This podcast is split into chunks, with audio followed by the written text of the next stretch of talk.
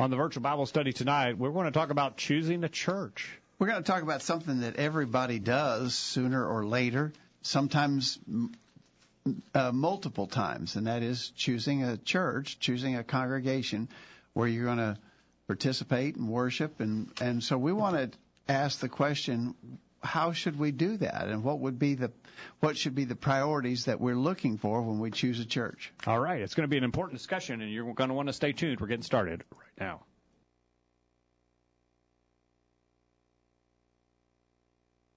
It's time for this week's edition of the Virtual Bible Study. The Virtual Bible Study is a live, internet-only call-in program dedicated to the honest study and discussion of God's Word. Do you have a question about something in the Bible, or are you simply interested in learning more about the Scriptures? If so, we hope you'll stay tuned tonight as we look into the pages of God's Word. The Virtual Bible Study is brought to you this time each week by the College View Church of Christ in Columbia, Tennessee. You can participate in the discussion tonight by calling nine three one, three eight one, four five six seven or by emailing your questions or comments from college view dot com. We hope you'll take out your Bibles and study along with us as we begin an exciting study of God's Word on this edition of the Virtual Bible Study. And we welcome you to the Virtual Bible Study for Thursday, September fifth, two thousand nineteen. Thank you for joining us on the program tonight. My name is Jacob Gwynn. My father, Greg Gwynn, is here. Hello, Dad. Jacob, great to be with you good tonight. Good to be with you. Kyle's behind the controls. Kyle, welcome. It's good to be here. Glad that you're here. Glad that you're listening and want you to join in the discussion.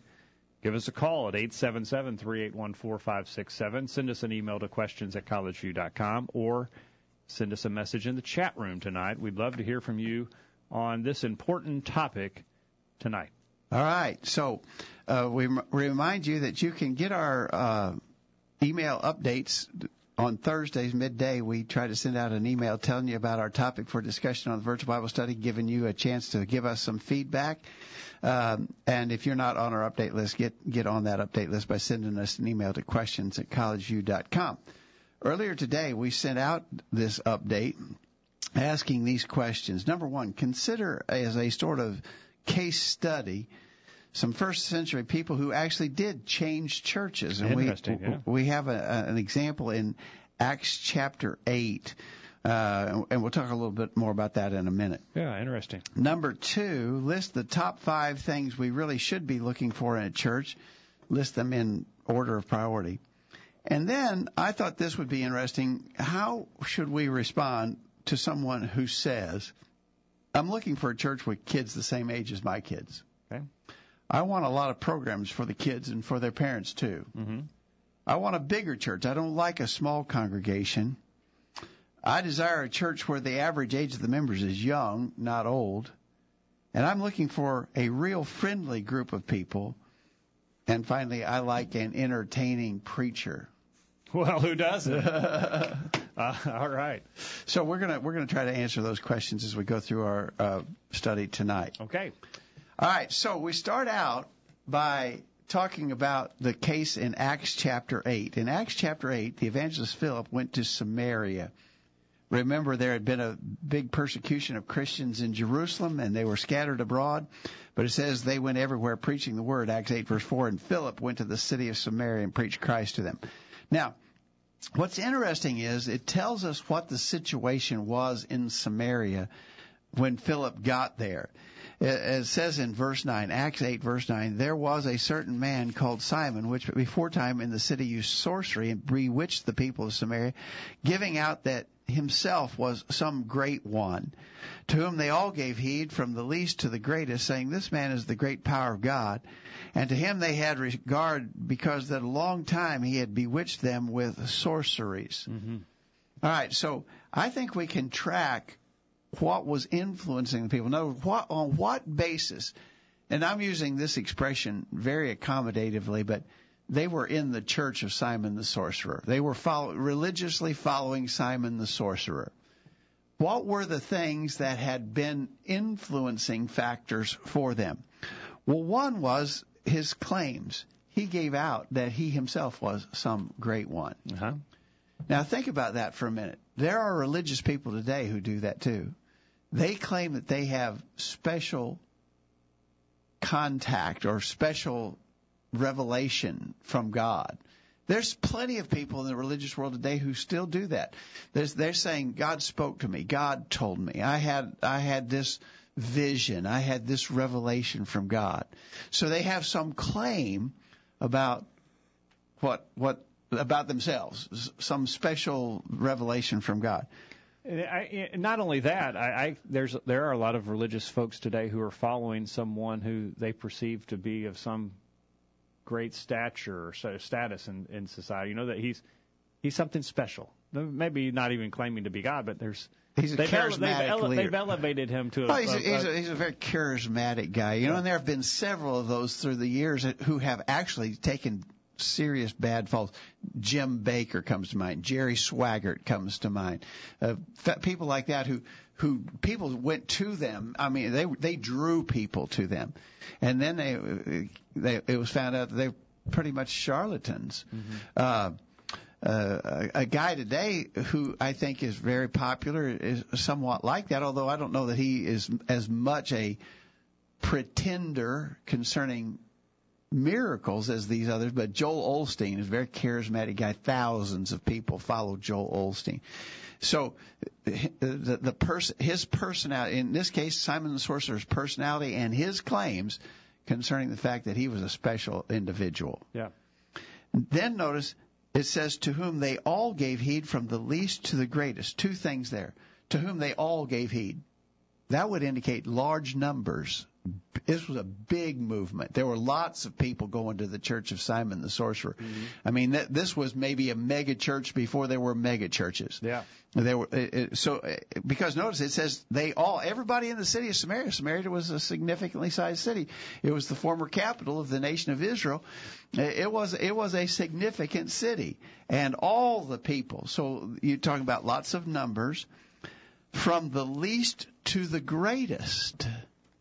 Well, the prestigious people in Samaria went there. Maybe the mayor, the, the board of aldermen, the, the the top bank officials, the the the, the top end professional people. And I'm speaking, of course, with tongue in cheek, kind of using today's kind of considerations.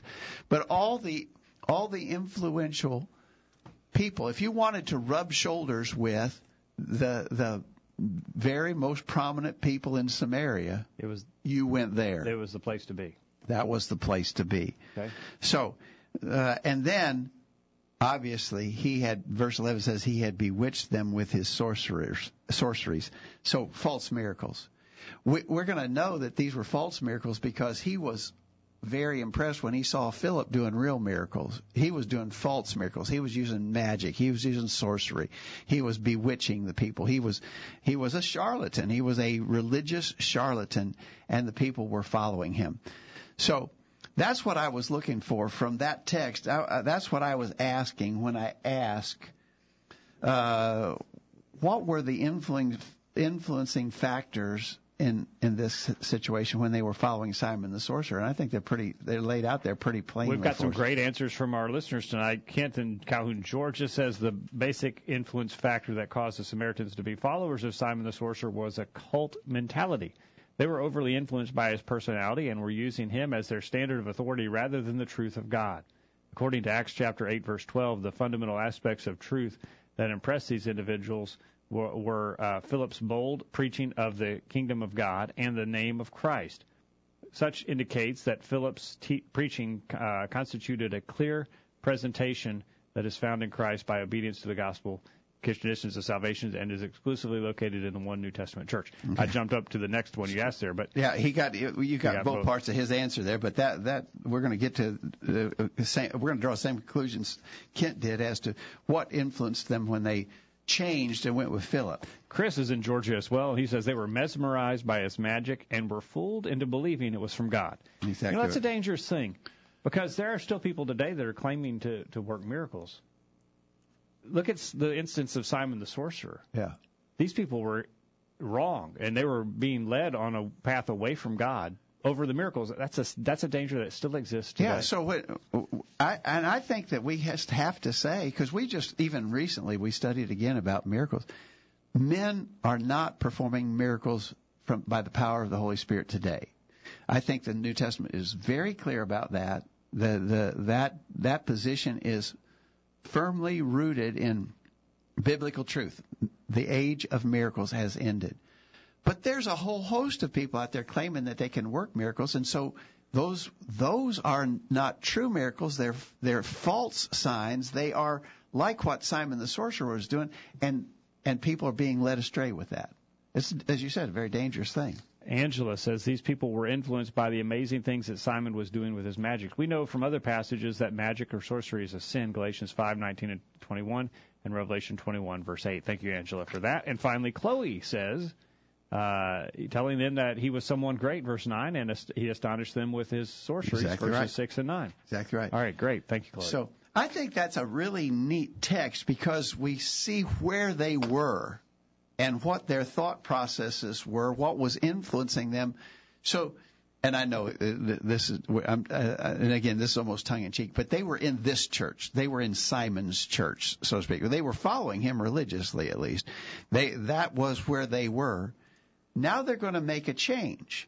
And so it says in verse twelve, when they believed Philip, preaching the things concerning the kingdom of God and the name of Jesus Christ, they were baptized, both men and women.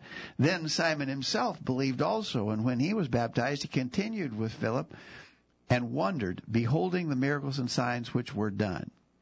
So let me, let, I think we see now what influences them to change. Philip came preaching the things concerning the kingdom of God. And so his message was a spiritual message. He he, he was preaching spiritual truths. He wasn't there, you know, uh, preaching positive mental attitude kind of. So, you know, uh, you know, Norman Vincent Peale was famous for, you know, preaching on things like how to win friends and influence people. You know, uh, this was not just feel good pablum. This was real, substantive information, a spiritual message. Right. And and it says he preached the name of Jesus Christ. Now, when it says he preached the name of Jesus Christ, that doesn't mean that he was teaching. His name is Jesus Christ. Here's how you spell I'm, it. I'm telling you, his name is Jesus Christ, and, yeah, and here's how you spell it. Yeah. We know that that expression denotes authority. He was preaching authority. He was preaching about religious authority. Where is our right base of religious authority? Uh, and and we need that today too. So we need we need substantive spiritual messages that that emphasize biblical authority. It, you need to emphasize that again. He didn't come to them preaching like, you know, here's how you can have financial security, yeah, financial peace. Uh, Dave Ramsey. You know, a lot of churches have Dave Ramsey, uh, who's a financial counselor, and they ha- the churches sponsor sessions with Dave Ramsey on how to manage your money and how to build wealth for retirement. That's not what that's not what Philip did. Now, there certainly are biblical principles on how you would manage your money. Yeah, but he it wasn't he wasn't enticing them with the physical. Right.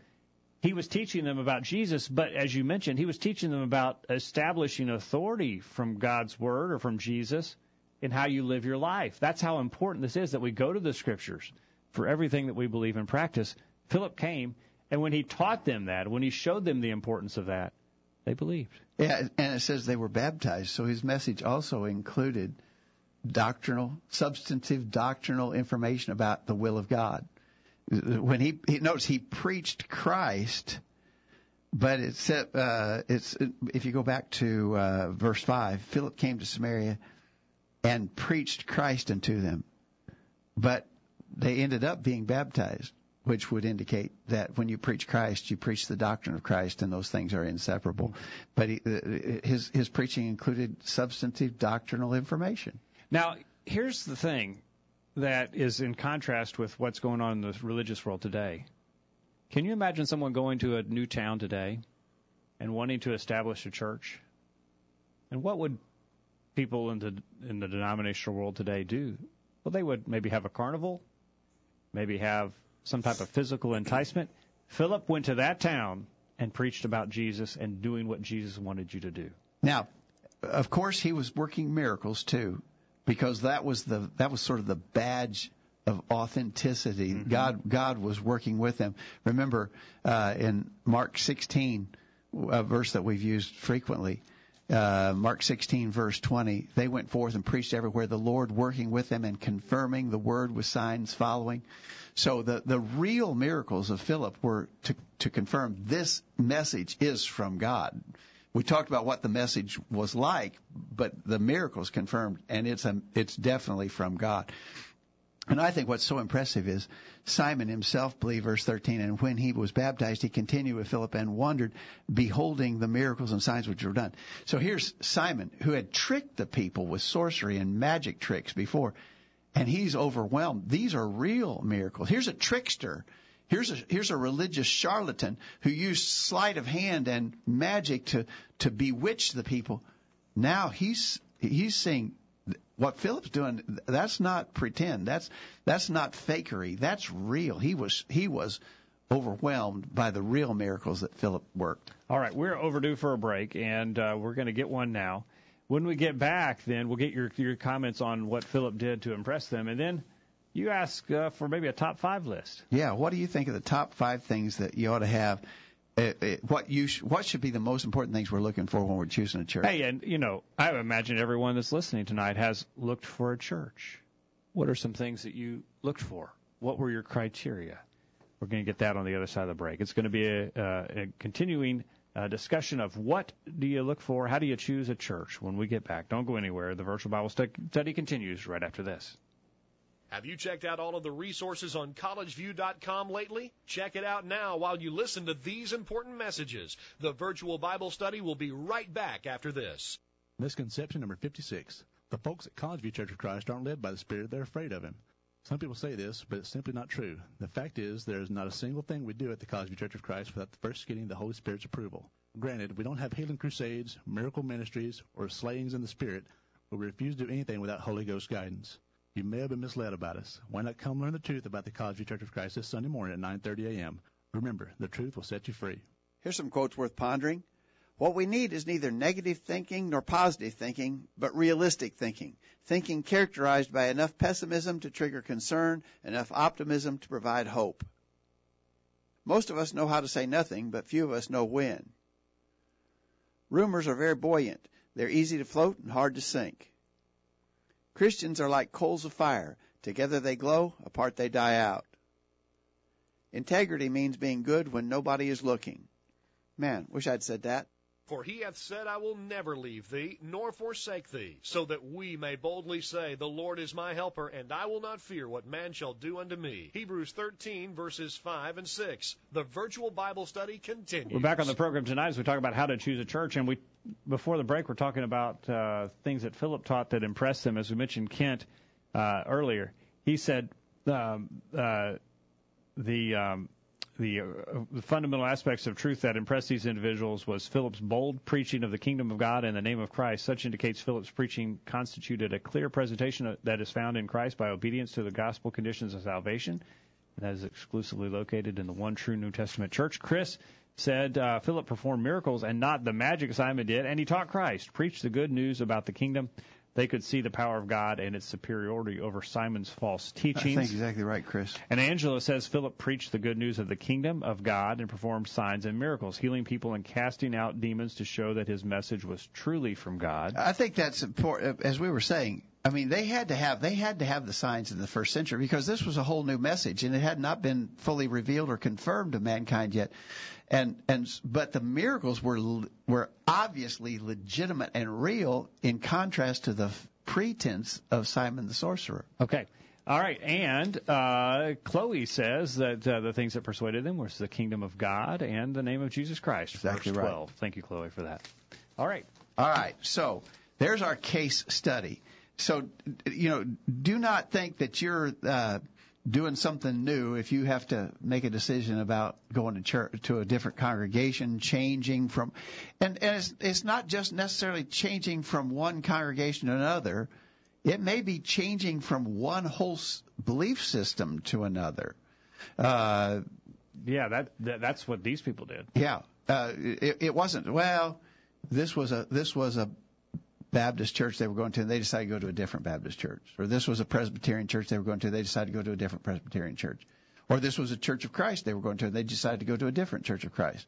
No, these people dramatically changed their whole religious belief system. And sometimes you're, you you need to do that. If if if the the denomination or the religious group that you're uh, attending, you realize they're not teaching the truth. They're off on lots of things. I need to find some place where, well, let's talk about what we need to find. All right, Jared in the chat room before we move on says that the sound Bible teaching persuaded them, and it yeah. certainly did, Jared. And that's, that's what we need. Right. That's, that's what right. that's what the world needs, and, and that's the only thing that will save. Okay. All right. All right, so our next question was, list the five things that you think you should be, that people should be look really looking for in a church, and list them in the order of priority that you would pursue. Oh, maybe Jared's signing in on that. Maybe Jared's top number one thing is yeah. sound Bible teaching. That makes sense as well. Yeah. So uh, certainly that'd be one. Sign in the chat room if you uh, if you if you can't type five real fast, just put your top one in there uh, if you're listening in the chat room tonight. Okay, so. Uh, let's, let's let's just let's use our our um, emails as a as a starting point. Let's go through these, Jacob. What did what did our emailers say? Kent had number one, respect for Bible authority. Okay, that's got to be. I mean, and and we see that in the case of Philip the evangelist. He preached the, the name of Jesus Christ. He preached authority. Let's talk uh, about the respect for Bible authority here, because when we, we talk about that, what we're really saying is respect for the Bible. If we don't say that we've that we've got to have Bible authority for all that we do, then what we're saying is we don't care that much about the Bible. Yeah. And a lot of people would say, well, oh, of course I care about the Bible, but they're not too concerned about following it or demanding Bible authority for everything. Then yeah. what you're what you're living is showing that you don't really care about the Bible. You say it matters, but then you don't you don't show that it matters by how you're how you're acting. So Bible authority, respect for the Bible, number one in Kent's list. Okay. Number two, a strong desire to follow the New Testament pattern. So that just goes hand in hand, doesn't it? Yeah. If I respect, you respect the Bible, it, you follow it. I'm going to obey it. Uh, a strong commitment to moral purity. I think that's really important. So, okay, we can be doing, we, we can be hitting all the marks doctrinally. We can we can be saying the right things. We can be doing the right things. In other words, our worship services are just directly in line with what we read described in the New Testament. But the members of the local church are not doing well morally. They, there's a lot of immodesty. Uh, there's a lot of, I mean, they're, they're drinking. They're smoking pot. I mean, so so marriages are. Uh, oh, they, yeah. There's a lot of unscriptural marriages. So morally, they're bankrupt. They may they may have the the truth, but they're morally bankrupt. That's no good. Yep. Yep. Uh, number four, a genuine desire to evangelize lost individuals with the truth of the gospel. So active, uh, working, a working church, a church that working at at God's work, not their own work. But did you notice the the emphasis of work here that Kent sees is in evangelizing to reach lost people, not to have social programs for for. kids and families to have fun. Uh, what, what, what was the? So there's a there's a work. He's, he says we it's a, we need to prioritize and look for a church that's working. But what are they working at? Evangelism, he said. All right. Number five, a genuine desire to see unfaithful brethren scripturally restored to the fellowship of Christ. Okay, good. So working on the folks who are believers, making sure that they stay strong. All right. Here's Chris's uh, top five list. Um, number one, scriptural organization. Okay, so scriptural organization. How are how are local congregations to be organized? Well, the Bible tells us about that. Uh, for instance, in Philippians chapter one, verse one, it talks about the bishops, the deacons, and the saints at Philippi. Churches are organized. In the New Testament, local congregations were organized with a plurality of elders, the, the overseers. They're also called bishops or pastors. But there's a plurality, not a single pastor, but a plurality of, of overseers. Qualified deacons, according to the qualifications set forth in First Timothy three. So elders' qualifications also set forth in First Timothy three and Titus one. Qualified elders, deacons who meet the qualifications that serve, and, and all the Christians in the local congregation identified as saints. That's the only organiza- That's the only earthly organization there is to uh, the church. There's no hierarchy of organization. Every congregation in the New Testament was independent and autonomous or self-governing. There was no regional diocese or statewide or nationwide organization. There wasn't any, they weren't any higher ups that local congregations reported to. So we should be looking, we should be looking to follow that. I want to be a member of a church that's organized like the church that I read about in the New Testament. Now, again, here's why it's important, because I respect what the Bible says. Yeah. And if you're, and if you're going to look at an organization like, for instance, the Catholic Church with a pope and all of the other cardinals and all that other nonsense, if you're going to look at that and say, well, that's wrong, but on what basis are you going to say that's wrong? Yeah. Unless you say, The, what we're going to do is we're going to be organized just like we read about in the New Testament. In other words, I, I, I don't go. What you're saying is I don't go along with the way the Catholics organized uh, that Pope business. Yeah. I, I can't read about a worldwide Pope yeah. in the New Testament, so I, I can't. I can't really abide what the Catholics are doing. Well, if you're going to depart from the simple New Testament pattern, you could, you might as well go to the Pope. You might as well, you, if you can leave the simple independent local congregations that you find in the New Testament. Only that, thing you can read about in the New that's Testament. That's the only thing you read. If you can depart from that, then you can go as far as you want. There's no stopping place. If you can have, if you can have it as simple as one church over another. Yeah. If if you can do that, then you can have the Pope. If you but, can consolidate congregations, even among our own brethren, something like the sponsoring church arrangement that we talked about a few weeks ago. If you can put one eldership overseeing the work of four or five congregations, well, you might as well have a pope in Rome then. Because you've left Bible you've left authority. The pattern. You've left the pattern. And once yeah. you leave it, you can't say, well, that's wrong, because yeah. you're just, you have no more, uh, ground to stand on any more than they do. Right, right. Okay. Number two, scriptural teachings. Okay, so it's got to be book, chapter, and verse. Thus saith the Lord. You know, show us the Bible. Don't tell it. I, I'm looking, when I'm looking for a church, I'm looking for a place where I'm not being told men's philosophy, human wisdom. I want them to be establishing what they teach by showing me that this is what the Scripture says. Yep. So I want Bible-based teaching.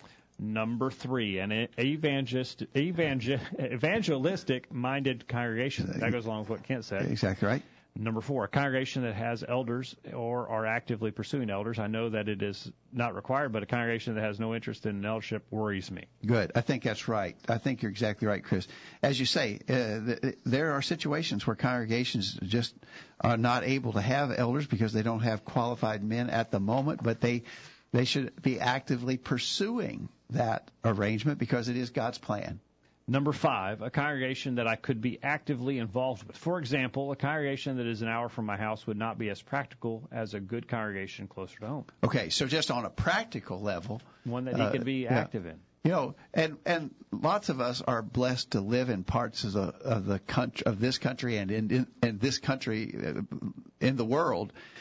There are lots of places where there are no sound congregations anywhere near you. There are places in the United States uh, where you'd have to drive a long way, hours, to find a congregation to worship with.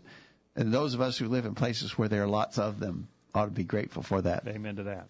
Angela says, preaching the truth, the whole Bible in proper perspective, Second Timothy three sixteen and seventeen, and not leaving out hot topics or being politically correct. Oh, I like that. I, I think that's a really good point. I, in other words, I, when, when I'm looking for a church, I want a, a church wherein, uh, as Paul said in Acts chapter twenty, uh, verse six, or verse twenty-seven rather, Acts twenty twenty-seven. I have not shunned to declare to you all the counsel of God. Yeah, all right. I knew of a church not far from here where the uh, the preacher was asked to preach on marriage, divorce, and remarriage. He wouldn't do it. He said, "Oh, that's too hot. That's that's too touchy. Too hot of a uh, topic. I'm, I'm not going to deal with that." Wow. I'm not going to go there.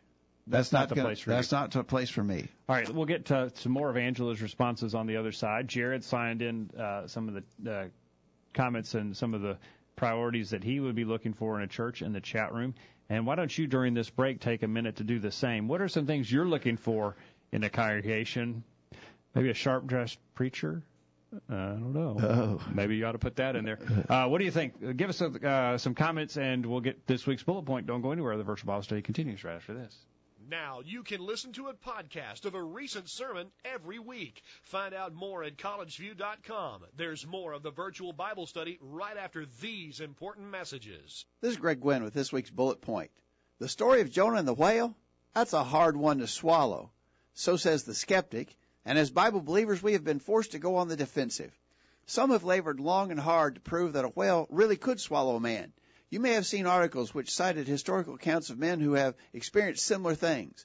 One such report is found in the April fourth, eighteen ninety-six edition of Literary Digest. It tells of one James Bartley, who was swallowed by a whale and lived for a day and a half before being rescued.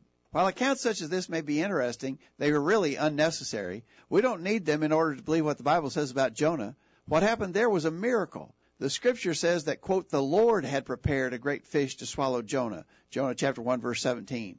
Whether or not an ordinary whale could accomplish such a feat, and whether or not a man under normal circumstances could survive as Jonah did, doesn't matter at all. In this case, God was involved. And if we believe in an all-powerful God, this should be no harder to accept than any other miracle taught in the Bible. But there's yet another way to look at this subject. Jesus provides even more evidence for the case. In Matthew twelve, verse forty, he said, quote, as Jonah was three days and three nights in the whale's belly, so shall the Son of Man be three days and three nights in the heart of the earth.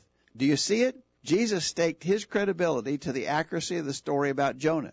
That being so, then all the evidence concerning Jesus, his miracles, his resurrection, and so forth, that all can be used to support the account of Jonah and the whale. It really happened. Jesus said so, and that settles it. That's this week's Bullet Point. Think about it. I'm Michael, and I'm four years old, and, and this is the Virtual Bible Study.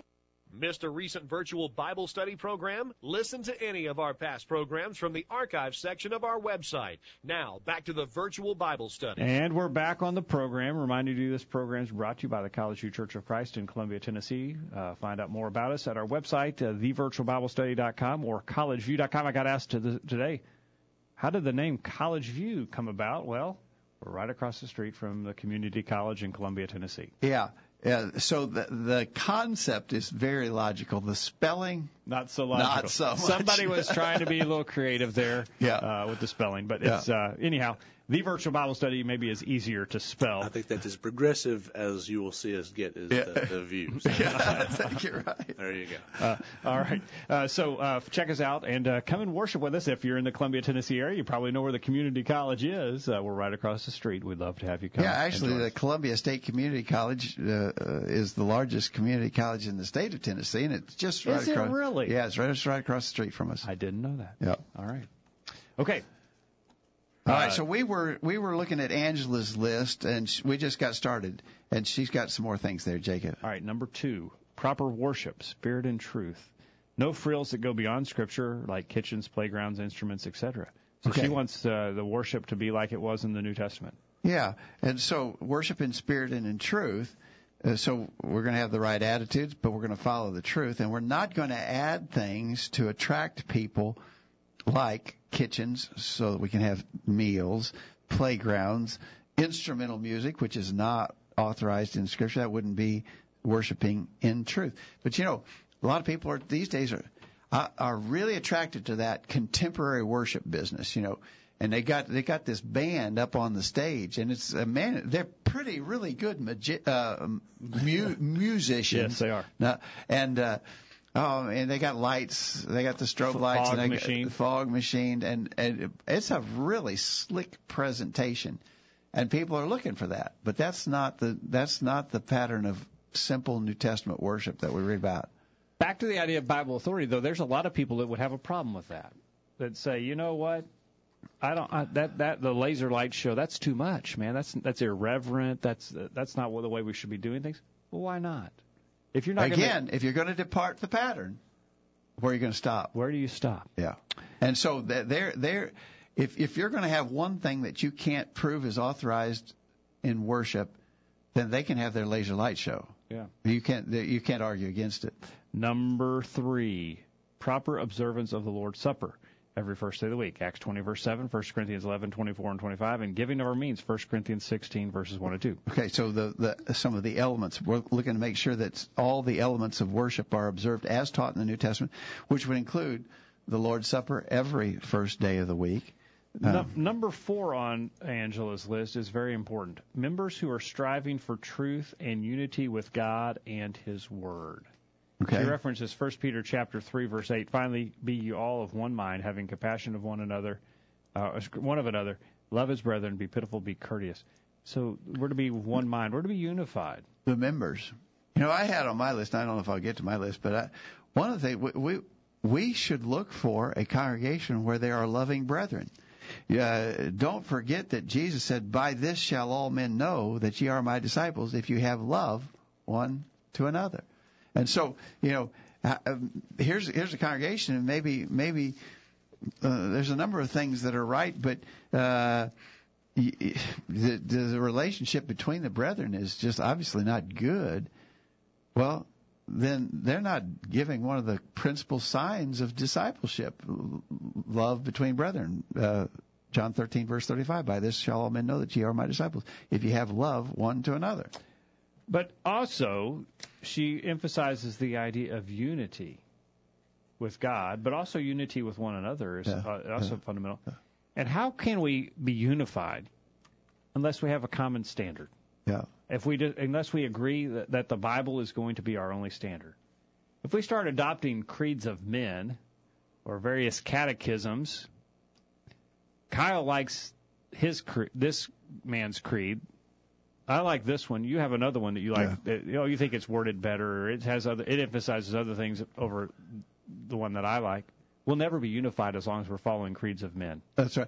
And, and you know, uh, in the, uh, this is kind of an old expression, but some folk came up with the idea that we'll just have unity in diversity. We'll be diverse. We'll believe different things. We'll practice different things, but we'll just say we're united. That's not true unity. No. Well, and it, it also it also um, adulterates the idea of truth. Yeah. It, it says. Uh, truth is something sort of this, this fuzzy thing. Nobody can really determine what truth is. Kyle, you see it your way. I see it my way. Somebody else sees it their way. Yeah. Truth truth can't really be determined. God couldn't present the Bible in such a way that we could all understand it alike. It, it, it was that was that was too hard for God. And so we're just going to have to just you you see it your way. I'll see it mine. Yeah. Okay. Yeah. So I like all those. I think Angela, number five. Proper church setup with elders and deacons in place, Titus one, verse five, but without a hierarchy that is often seen in denominationalism, First yeah. Peter five, verse three. As we were talking about earlier, exactly right. Okay. Now, on to Chloe. Chloe says, do under everything under God's authority, Colossians three, sixteen, not adding to or taking away from God's word, Revelation twenty-two, verse eighteen, and scriptural truth is exactly being taught. Exactly right. Very good, Chloe. Thank you, Chloe. All right. All right. So, and then, oh, oh Jared. Uh, Jared's got his in the chat. Okay. He was li- giving us his list with number one being sound biblical teaching. Okay. Number two, a group that's edifying its members. Okay. Number three, a group that is active in evangelism. True. Okay. We've touched on those. And a place, number four, a place where I will be expected well, that's to work. Good. In other words, I'm looking for a place where, I'm I'm not looking for a place where I can just kind of s- sneak in and be a spectator, you right. know, yeah. sit on a bench and watch the show. Uh, I don't want a place. I, I want a place where it's obvious that there will be an expectation. Some accountability. And an accountability that I will be working. Good. Good, Jared. Uh, number five, a congregation that will discipline its members. I think that's a good thing to look for. You know, some oh, there's hardly any churches anymore that practice what we call church discipline, as is set forth in passages like First Corinthians chapter five. Kyle, did we leave anything that would have been on your list off of those lists? Absolutely.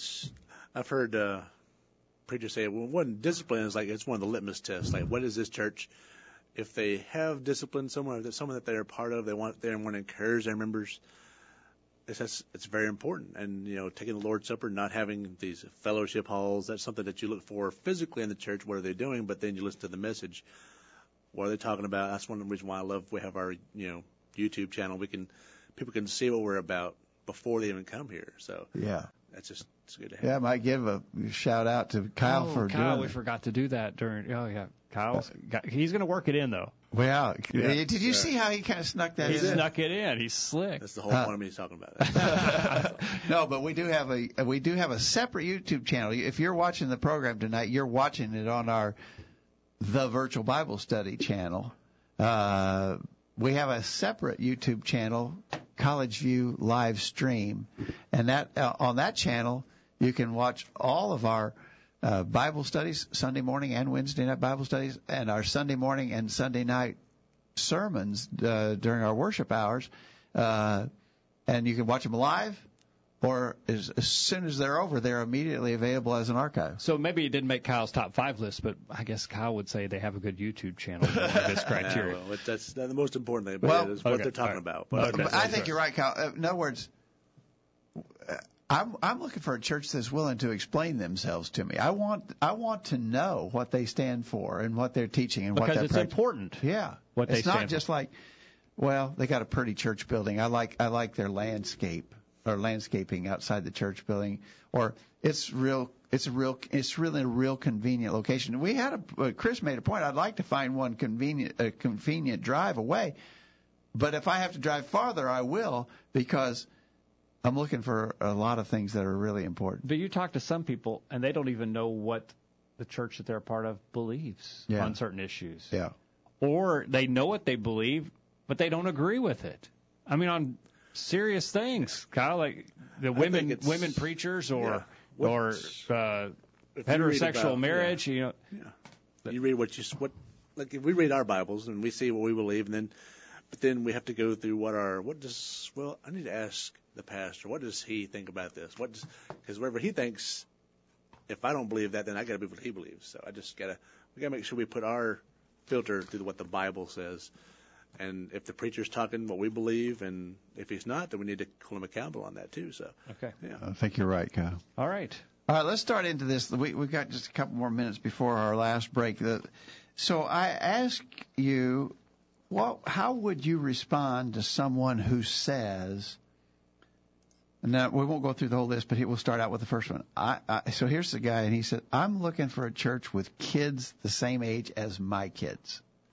How would you answer that? Um, Kent says, certainly we desire our children to have friends. However, such friends should, should never be considered as being more important than associating with individuals who have the right type of spiritual influence on our entire family as well as our children. I think that's a good observation. Uh, I, I, I, I can understand the, the interest in having your kids have someone with, with similar spiritual values to associate with. And so I'm not saying that that's necessarily a bad thing, but that cannot be the sole choice. If, if, that, that, if, that, that's your, if that's your basis, then you'll go for anything. I mean, you're going to throw doctrine to the wind just so you can have kids your own age? No, I don't think so. That that, uh, that requirement gets elevated, I'm, I'm afraid, dangerously higher than it should be. Kyle, what do you think? Yeah, which uh, this is a good time for Josh's uh, ad on there for our virtual Bible study. We don't have – what – do you have any – programs for the kids. What do you have for the kids to keep them entertained, to keep them distracted for a couple hours a day yeah. while I go to church? And yeah. you know, so make okay. sure your priorities are right. Make yeah. sure we're teaching our kids directly from the Bible, not just you know. I gotta say, aside. I gotta say honestly, some of the, some of the strongest Christians that I know grew up in congregations where there weren't any young people their age. That is, it, it's a it's a it's a benefit. It's a plus. If everything else is right. That having kids the age of your own kids is a plus, but that should not be anywhere close to the top of the list of priorities. Right. What's yeah, okay. Chris says, uh, I think it's a legitimate concern. We need to encourage our children to associate with other Christians. I had a preacher that would always say, make your best friends your your church friends. All right. That's good. And, again, I, I, I'm, I'm all for that as a, a more secondary consideration. Here's what Angela says. She says, I've grown up in congregations with people my age nearly all my life, but I've always been better off with the older people. Spending time with the older people helped to impart wisdom, whereas being with my peers, we often didn't think about spiritual things when we were together. I guess um, Angela's going to get me up on the soapbox here because I think that's a, a, a real flaw that we're seeing in our day and time is that, that we're not we're not getting the young people around the mature older Christians, and they're not getting that influence. They're, we we're, we're huddling them off in their own special youth groups and youth settings, and they're not getting the influence of the of the older, wiser adults, I think. So I, I think Angela's got a good point there. And, and Chloe says that that shouldn't be your top priority. Exactly right. No, we ought to be willing to stand uh, for what's right, regardless of if there's anybody else who does. If I've yeah. got friends that are yeah. doing the same. Yeah. I mean, did uh, you know Noah's sons didn't have any kids their own age to associate with? They didn't. No, they seemed to do all right. Yep. All right. All right, so let's grab a break. When we come back, we're going to have to hurry through these other things we often hear from people when they're talking about choosing a church. All right, we're going to get that and go to the top of the hour right after this. After these important messages, we'll be back to take your comments. Email them during this break. Misconception number thirty-four. The folks at the College View Church of Christ think you have to go to their church to go to heaven. Everyone else goes to hell. You may have heard this, but it's simply not true. We probably believe the same thing you do. We definitely believe the same thing Jesus did in Matthew seven twenty-one. Not everyone who says, Lord, Lord, will enter heaven, but those who do the will of my Father will. You may have been misled about us. Why not come learn the truth about the College View Church of Christ this Sunday at nine thirty a.m. Remember, the truth will set you free. We're tracking the trends on the Virtual Bible Study.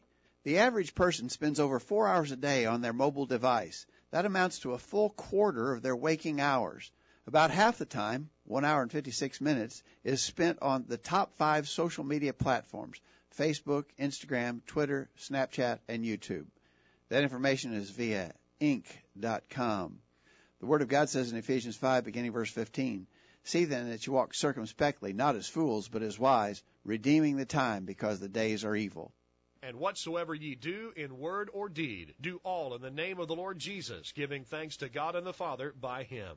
Colossians three seventeen. Now, back to the program. All right, we're going to the top of the hour, and we're responding to people who tell what they're looking for to church. Uh, number two you had there. Uh, the, uh, I hear people say this. I want lots of programs for the kids and, and for their parents, too, for that matter. All right. Um, well, Kent says the New Testament authorizes the church to engage in evangelism, edification, and qualified bene- biblical benevolence. While the local church certainly needs to be concerned about the about following the New Testament in these areas, any other type of, accept, of acceptable activity with Christ is the responsibility of the home, not the church. Okay, so let's keep. In other words, it, it's it's good to have uh, things for the kids to do that are fun and entertaining. But that's not the work of the church. And so I shouldn't be looking for a church that's actively involved in providing social and recreational activities for the young people or for the for the seniors, for that matter, because it's not the work of the church to entertain people.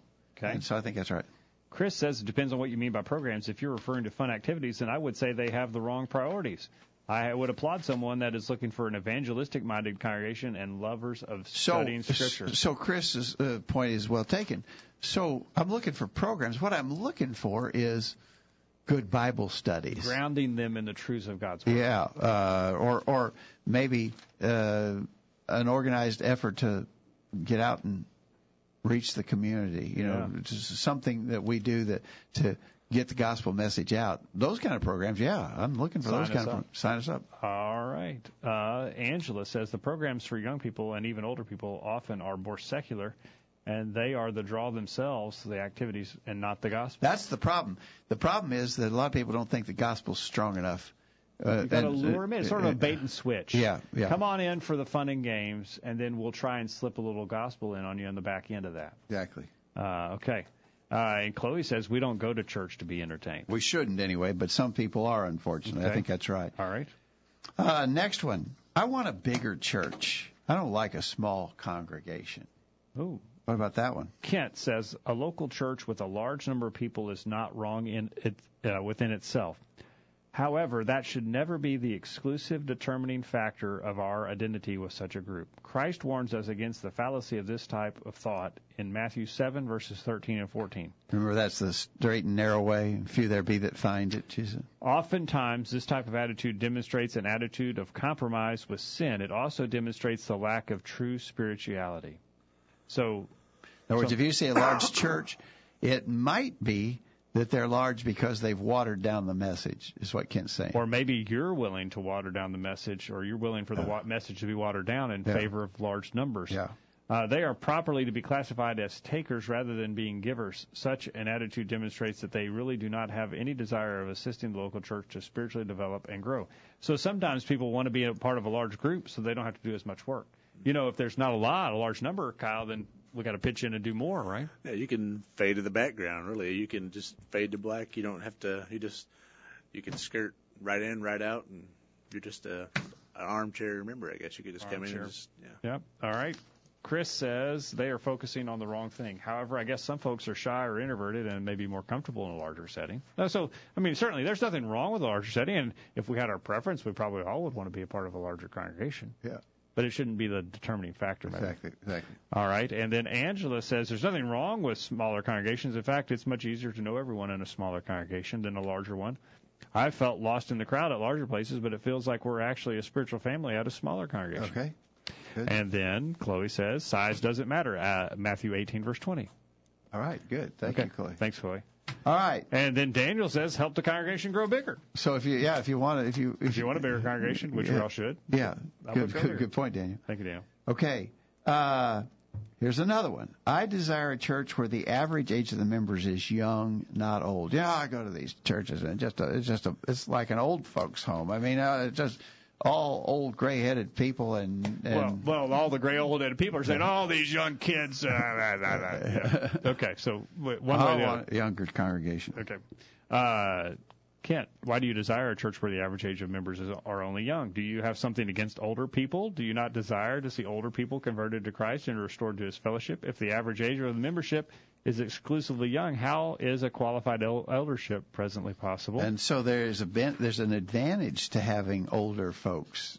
Uh, good point. Chris says they may be sacrificing a lot of wisdom and sound teaching with this requirement. I think that's right. Angela says, I think I'd point out that there is a lot of wisdom to be gained from uh, being in a congregation of older Christians. My husband and his siblings were blessed to be raised in and by a congregation of older Christians, and they have become some of the strongest young Christians I've ever met. So the the point is, you know, uh, our our society is is enamored with youth, you know, and, and some people are letting that bleed over into what they're looking for religiously. And as as our email respondents have said, they may be missing something very good. Chloe references Proverbs sixteen, verse thirty-one, the hoary head or the gray Good. head is a crown of glory. I was thinking of that one, Chloe. If it be found I, in the I way didn't of know where it was. All right. Thanks for that, Chloe. And she references First Timothy five, verses one and two as well. All right. Thank you for that. All right. Uh, just hurrying on, I, I'm looking for a real friendly group of people. Mm. Now, that's, I, I got to say, you know, that's a sort of a, Uh, subjective standard. You know, what one person sees as friendly, the other person, the next person may not see as friendly. And it just, it just is sort of a, the tail on that is, I think through the years, every congregation that I've ever been a part of has at one time or another been described by someone as not friendly. They are not friendly. However, I thought every one of those congregations was extremely friendly. So a lot of that's in the eye of the beholder. It, as I said, it's a subjective thing. But you know what I find is that typically congregations are as friendly as you are. Uh, and so if you're going to have friends, you must show yourself to be friendly, the Proverbs say. And so I, I, I think that that's a I, – it's certainly not a priority element. Uh, and, again, you can make it better. If it's not if it's not all that it ought to be, you can make it better. All right. A desire for a, lo- a local church to be collectively friendly is a worthy goal, Kent says. Perhaps our friendliness can be a positive influence on all the members to develop in that manner. What friendliness is n- indeed, while friendliness is indeed a good thing, how will a friendly uh, apostate or unsound local church contribute to the faithfulness of any? Uh, a good point. I think you could find some really, really friendly churches that are not following the Bible at all. Yeah. I can understand this, Chris says. If the congregation is truly cold or unfriendly, then I would not want to be there. However, this judgment should be made with caution. And again, and, and possibly you can change that. Yep. Uh, but it, it'd be better to be in a congregation where they're not overtly friendly, but they follow the truth, than a congregation that's just overwhelmingly friendly. They don't care anything at all about Bible authority. Angela says we should try to be fr- the, the friendly ones no matter where we go. Sometimes our influence can make a big difference. So she says help make them friendly. Yeah. And Chloe says that is important, but again, it shouldn't be a top priority. Exactly right. All right. Last point. We're about last, out of time. Last point.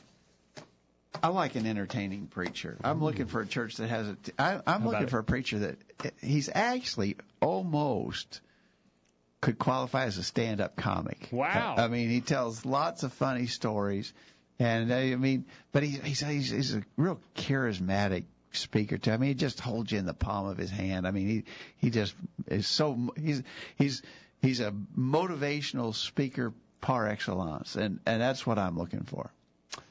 Well, Kent says Paul's admonition to Timothy, to Timothy in Second Timothy chapter four did not include any instructions regarding that of being entertaining in his preaching. Yeah, you remember that text that, that uh, uh, Kent is referencing. That's where Paul told Timothy, preach the word, be instant in season, out of season, reprove, rebuke, exhort, with all long-suffering doctrine. Notice, he says, for the time will come when they will not endure sound doctrine, but, well, but after their own lust shall heap to themselves teachers having itching ears, and they shall turn away their ears from the truth and be turned unto fables. Now, that sounds entertaining, the itching ears part, the yeah. fables. That, I, you know, that could keep you entertained. That's not what Timothy was told to do. Exactly right. Uh, he, Tim, uh, Kent says uh, this is a def- that is a definite problem of modern-day preaching. Individuals are being entertained to the exclusion of being informed of New Testament truth. Yeah. Uh, Chris says uh, that is the wrong quality to look for in a preacher. You need a godly man that is knowledgeable in Scripture, able to teach, and not afraid to preach the truth even when it is unpopular. Very good, Chris. Thank you, Chris. Angela says, I like entertaining preachers, too. Uh, but when the sermon is over and I realize that I've heard maybe three passages the whole time and only the preacher's opinion or vague biblical truths, I see that he has more interest in entertaining than preaching the truth. We need truth seekers preaching, not comedians or storytellers. Exactly right. Very good. And Chloe says, again, church isn't for entertainment. It's for worshiping and glorifying God. Good. Exactly right. Wow. Kyle, what do you think? Uh, well, entertaining preacher. I mean, I don't know if uh, that's a preacher, as long as he's preaching the word. I mean, the word itself is, that's enough. It should be enough for us. I know, uh, like the context, like after you, when you leave the worship that morning, what have I learned? What can I glean from what he just said? Did he just make me laugh for thirty minutes or an hour? Or, you know, it's, yeah. yeah. Preachers have a, preachers have a burden. I'm speaking as a preacher. I understand we want to make, we want to bring lessons that capture people's attention, make points that they can grasp and hold on to and apply in their lives. And obviously there are good preachers and there are others that are not so good, but the the, the idea that he's a a great public speaker or an entertaining speaker is not the standard. It's it's what he's teaching. All right. Uh, it is important. Choosing a church is a very important thing. Yeah. You know, Christ wrote to uh, some churches in Asia in Revelation chapter two and three, the folks that were part of some pretty rotten congregations, and I don't want to be a part of a congregation like that. Yeah. Uh, now, the people that were part of those congregations weren't told to go find another one. That's interesting. You know, that's that's intriguing. There were some, so if we're in a congregation that's bad now, doesn't mean that we have to leave it as long as we're not compromising our uh, stand for the truth. But there's yeah. if there's issues, we we certainly need to be working on those. Yeah. Uh, but uh, some important things to look for as you're looking for a church that you want to join. Uh, and some things maybe that aren't that important, as we've talked about tonight. Yeah. All right. Uh, good discussion. Kyle, Hi. thanks for helping us tonight. That was thanks. good. Thank you. Dad, thanks for a good thanks, discussion. Thanks, Jacob. Uh, thank you for being on the other end of the line. If you have questions or comments about anything you've heard on the program tonight, we'd encourage you to contact us anytime. Questions at college view dot com is the way you can contact us. And we hope you make plans to be back here this time next week for another edition of the Virtual Bible Study. In the meantime, we encourage you to put God first in your life, study His inspired word, the Bible, and live by it every day. You'll never regret it. Thanks for listening to the Virtual Bible Study, brought to you by the College View Church of Christ. The College View Church of Christ meets at sixteen eighteen Hampshire Pike in Columbia, Tennessee. If you are in the Columbia, Tennessee area, we encourage you to worship with the College View Church of Christ on Sunday mornings at nine thirty and on Sunday evenings at six o'clock. The College View Church of Christ also welcomes you to attend their Wednesday night Bible studies at seven o'clock. If you have any questions about something that was said on tonight's broadcast or would like more information about the College College View Church of Christ, please call nine three one, three eight one, four five six seven. That number again, nine three one, three eight one, four five six seven. Or for more information on the internet, visit college view dot com. Be sure to tune into the Virtual Bible Study this time next Thursday for another informative study of God's Word.